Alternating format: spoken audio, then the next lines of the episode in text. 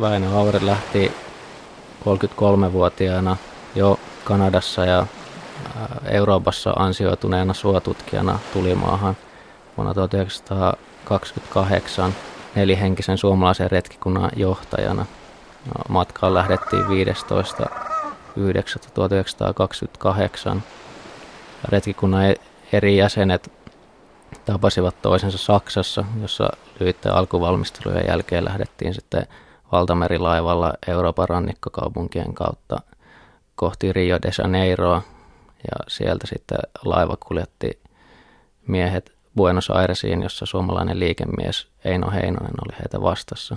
Ja Buenos Airesissa suoritettiin vielä viimeiset valmistelut, ja josta sitten siirryttiin laivalla Argentiinan itärannikkoa pitkin Magallanesin salmen rannalle Punta Arenasin kaupunkiin, joka 20-luvun lopulla oli hyvin kosmopoliittinen kaupunki, jossa monet eri kansallisuudet eri laivojen kyydissä olivat sinne päätyneet. Ja Punta Arenas tietysti siinä Magallanesin rannalla oli hyvin tärkeä meritien varrella ollut aikaisemmin ennen Panaman kanalin avautumista, koska sitä kautta kaikki laivat Etelä-Amerikan itärannikolta kulkivat länsirannikolla.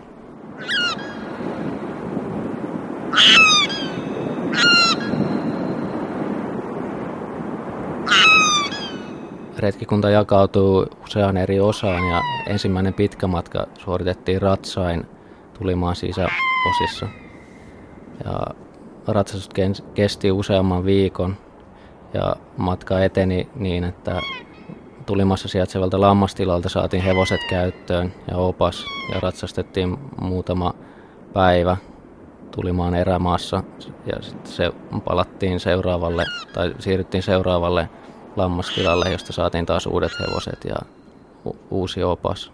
Ja retkikunta ratsasti tulimaan rannikolta pitkälle si- saaren sisäosiin asti. Mutta huomioarvosta on se, että tulimaan sisäosista sitten palattiin autolla rannikolle, josta siirryttiin laivalla takaisin Punta Arenasiin kaupunkiin Magallanesin yli. Täältä si- se siirryttiin sitten matkan seuraavalle osiolle, joka suoritettiin laivalla pitkin tulimaan vuonoja purjehtien, jonka, ja tämän matkan aikana löytyi sitten tämä Finlandia vuonoksi nimetty alue. Tutkimusmatkan eri vaiheiden aikana suomalaisilla oli tietty käytössä nämä aikaisemmat kartat, jotka oli hyvin suurpiirteisiä, ja suomalaiset teki niihin omia lisäyksiään. Ehkä suurin tämmöinen uusi alue, jonka suomalainen retkikunta löysi, oli vuonopurjehduksen aikana löytynyt uusi vuono, joka sitten nimettiin Finlandia vuonoksi ja kaikki maastonpiirteet siinä Finlandia vuonon ympärillä nimettiin suomalaisten merkkihenkilöiden president, jäätikkö presidentti Helander ja Lönnruut jäätikkö merkkihenkilöiden mukaan ja jonkun verran myös Kalevalasta lainattiin nimistöä. Mutta nämä nimet ei sitten lopulta jääneet pysyviksi, koska tulimassa nyt muutenkin yleisesti on hyvin hyvin kirjava tapa nimetä paikkoja, koska siellä on niin monen eri kansallisuuden nimeämiä paikkoja ja monella paikalla on monen eri kielen nimet. Suomalaisen retkikunnan nimeät paikat eivät jääneet silloin aikanaan voimaan toistaiseksi tuntemattomasta syystä, mutta suomalainen dokumenttiohjaaja Mikko Piela teki vuonna 2006 Aurin elämää käsittelevän dokumenttielokuvan, jota näytettiin lyhyesti myös Chiilessä Punta Arenasissa. Se elokuva herätti sen verran paikallisten kiinnostuksen, että tämä Finlandia vuonon nimi saatiin myös virallisiin, virallisiin karttoihin. Ja nämä muut suomalaisten nimeämät paikat eivät jääneet voimaan, mutta Finlandia vuonon lisäksi Finlandia vuonon sivuhara nimettiin Auerin mukaan Auervuono.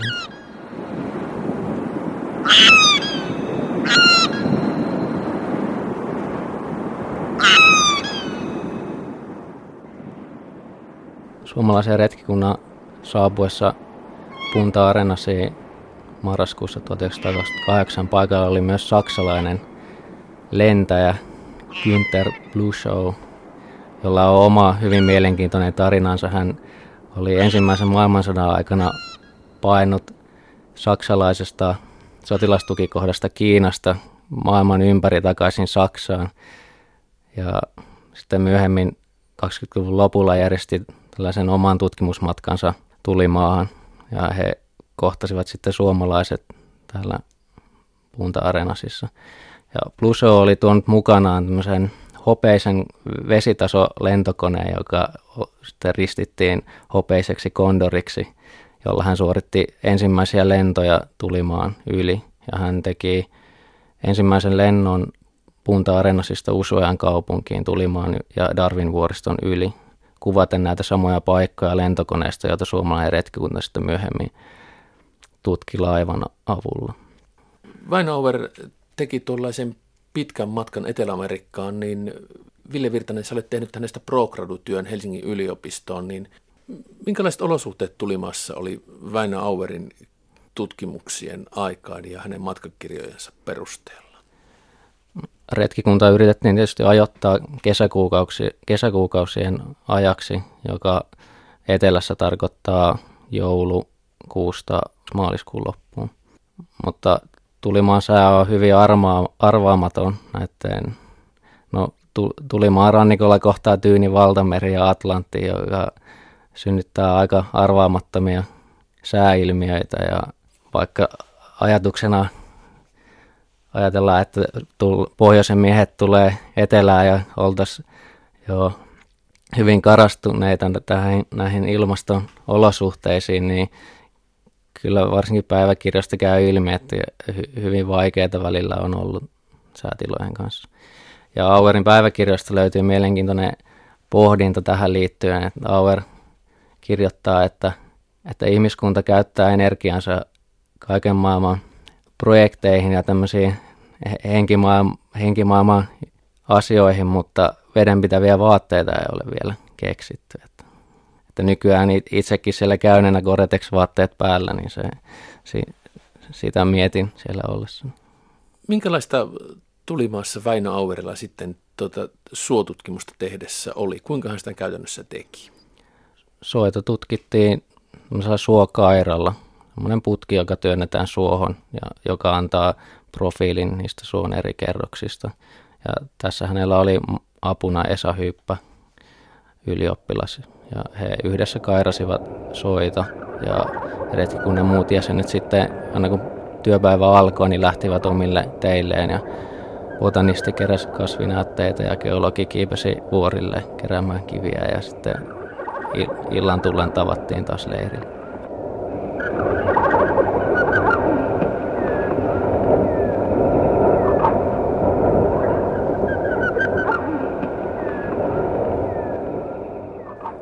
Retkikunnan kohtaamista vaikeuksista tietysti voidaan puhua näistä tulimaan hankalista ilmastollisista asioista, mutta sitten tämmöisiä ehkä käytännöllisempiä asioita, ehkä vähän huvittaviakin oli tässä, kun retkikunta sitten pääsi lopulta tulimaan sisämaahan ja alkoi tämä ratsastus siellä erämaassa. Ja ratsastustaitohan on näille paikallisille Patagonian kauchoille, se on yksi tämmöinen merkitsevä tekijä, joka, joka on hyvin ominaista heille. Mutta sitten kun suomalaiset kiipesivät ensimmäistä kertaa hevosten selkään, niin oli hyvin selvää, että opeteltavaa on ja matkasta voi tulla pitkä, jos ei nopeasti opita hallitsemaan sitä tulimaalaista hevosta. Ja sitten kun puhutaan Auerin päiväkirjojen ja matkakirjan eroista, niin matkakirjassa monesti luonnonvoimat on se tämmöinen ulkoinen tekijä, joka aiheuttaa ongelmia retkikunnalle. Mutta sitten päiväkirjoista taas tämä pitkä retkikunnan yhdessäolo ja yhdessä koetut vaikeudet sitten näkyy myös siinä, että retkikunnan henkilöiden välillekin syntyy tämmöisiä jännitteitä, jotka sitten välillä joudutaan purkamaan hyvinkin rumasanaisesti. Mutta retkikunta kuitenkin onneksi sai asiat sovittua ja matka jatkui. Mutta tämä on sellainen asia, mitä ei matkakirjassa tuoda esiin.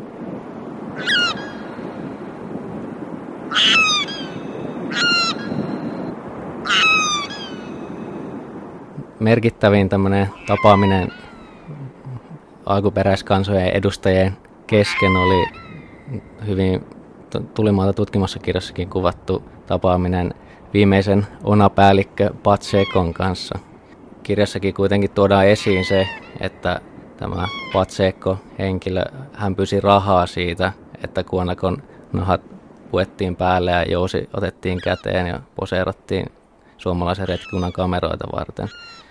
Eli siinäkin kohtauksessa käy hyvin ilmi se, miten valtaväestön ja valtakulttuuri niin sanotusti kehitys oli jo saavuttanut nämä tulimaan sisäosatkin.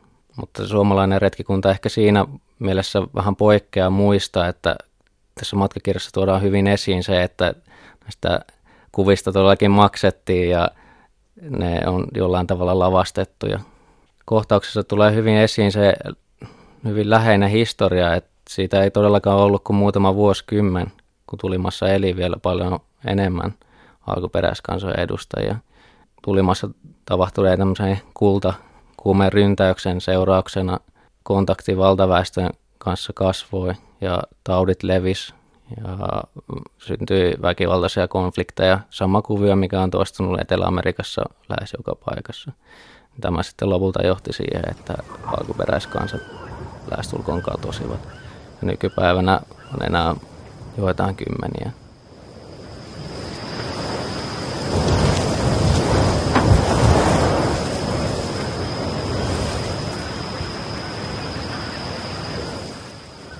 Tutkimusretkikunta toi mukanaan huomattavan määrän suonäytteitä, kasveja ja kivinäytteitä ja pienen tämmöisen etnologisen aineiston, joka käsitti juuri näitä tulimaa intiaanien esineitä. Ja Auerhan oli ehkä tämän ensimmäisen tulimaa, tulimaa tutkimusmatkan aikana soista kairatusta näytteistä löydettiin tulivuorien purkausten aiheuttamia tuhkakerrostumia, jonka avulla sitten voidaan laajoilla alueilla ajoittaa eri maakerroksia. Ja tämä on yksi Auerin suurista saavutuksista tämä menetelmän kehittäminen. Ja Auer muiltakin osin oli hyvin ansioitunut tämmöiden uusien menetelmien käytössä. Hän jo Suomessa oli yksi ensimmäisiä, joka käytti siitepölyanalyysiä. Ja sitten myöhemmin myös hyvin yksi ensimmäisistä, joka käytti radiohiiliajoitusta. Tutkimusmatkailijoita maailmalla siihen aikaan seurattiin hyvin tiiviisti. Jos oli kysymys esimerkiksi 1900-luvun alkupuolen napavalloituksista tai sitten matkoista valkoisille alueille kartoissa, niin nämä tutkimusmatkailijat saivat suunnattomasti huomiota lehdistössä ja se oli tietenkin myös elinehto rahoitukselle jo siihen aikaan, niin seurattiinko Väinö Auerin matkaa tuolla Tulimassa ja Patagoniassa maailmalla tai Suomessa lainkaan? Suomessa matkaa oli hyvinkin paljon esillä eri sanomalehdissä ja suomalaiset retkikunnan jäsenet lähettivät jo matkan aikana paljon raportteja suomalaisiin lehtiin. Ja le- lehdissä selvästi on esillä toimittajan kiinnostus matkaa kohtaan. Tämän matkan jälkeen julkaistu Tulimaata tutkimassa matkakirja sai erittäin hyvän vastaanoton kriitikoilta. Ja suomalainen retkikunta oli myös matka-aikana kuvannut pitkän filmin, jota esitettiin elokuvateattereissa uutisraporttien yhteydessä. Tämä filmi, se pitkä versio on valitettavasti kadonnut nykyään, että siitä on vain semmoinen lyhyt 10 minuuttinen versio jäljellä. Minkälainen oli Väinö Auerin elämä tuon ensimmäisen Tulimaan retkikunnan jälkeen, kun hän syntyi 1895 ja 29 palasi. Hän oli siis reilu kolmekymppinen palatessaan tohtorismiehenä takaisin Suomeen ja, ja tiedetään, että hän kävi kaiken kaikkiaan 14 kertaa tulimaassa. Mutta minkälainen oli elämä tuon retken jälkeen? Auer palasi seuraavan kerran Patagonian 37. Sitten tuli tietysti toinen maailmansota. Asiat meni vähän jäihin siksi aikaa. Sitten Auer toisen maailmansodan aikaa oli mukana, toi, mukana toimittamassa tätä Suomen elintila-teosta, jolla perusteltiin tätä Suursuomi-aatetta saksalaisille ja ehkä tämänkin johdosta Auer sitten sodan jälkeen lähti Argentiinaan osaksi Juan Peronin, presidentti Juan Peronin kutsumana, mutta myös ehkä Suomi ei hänelle toisen maailmansodan jälkeen ollut ehkä, tai poliittinen tilanne oli ehkä sellainen, että oli hyvä tilaisuus muutenkin lähteä.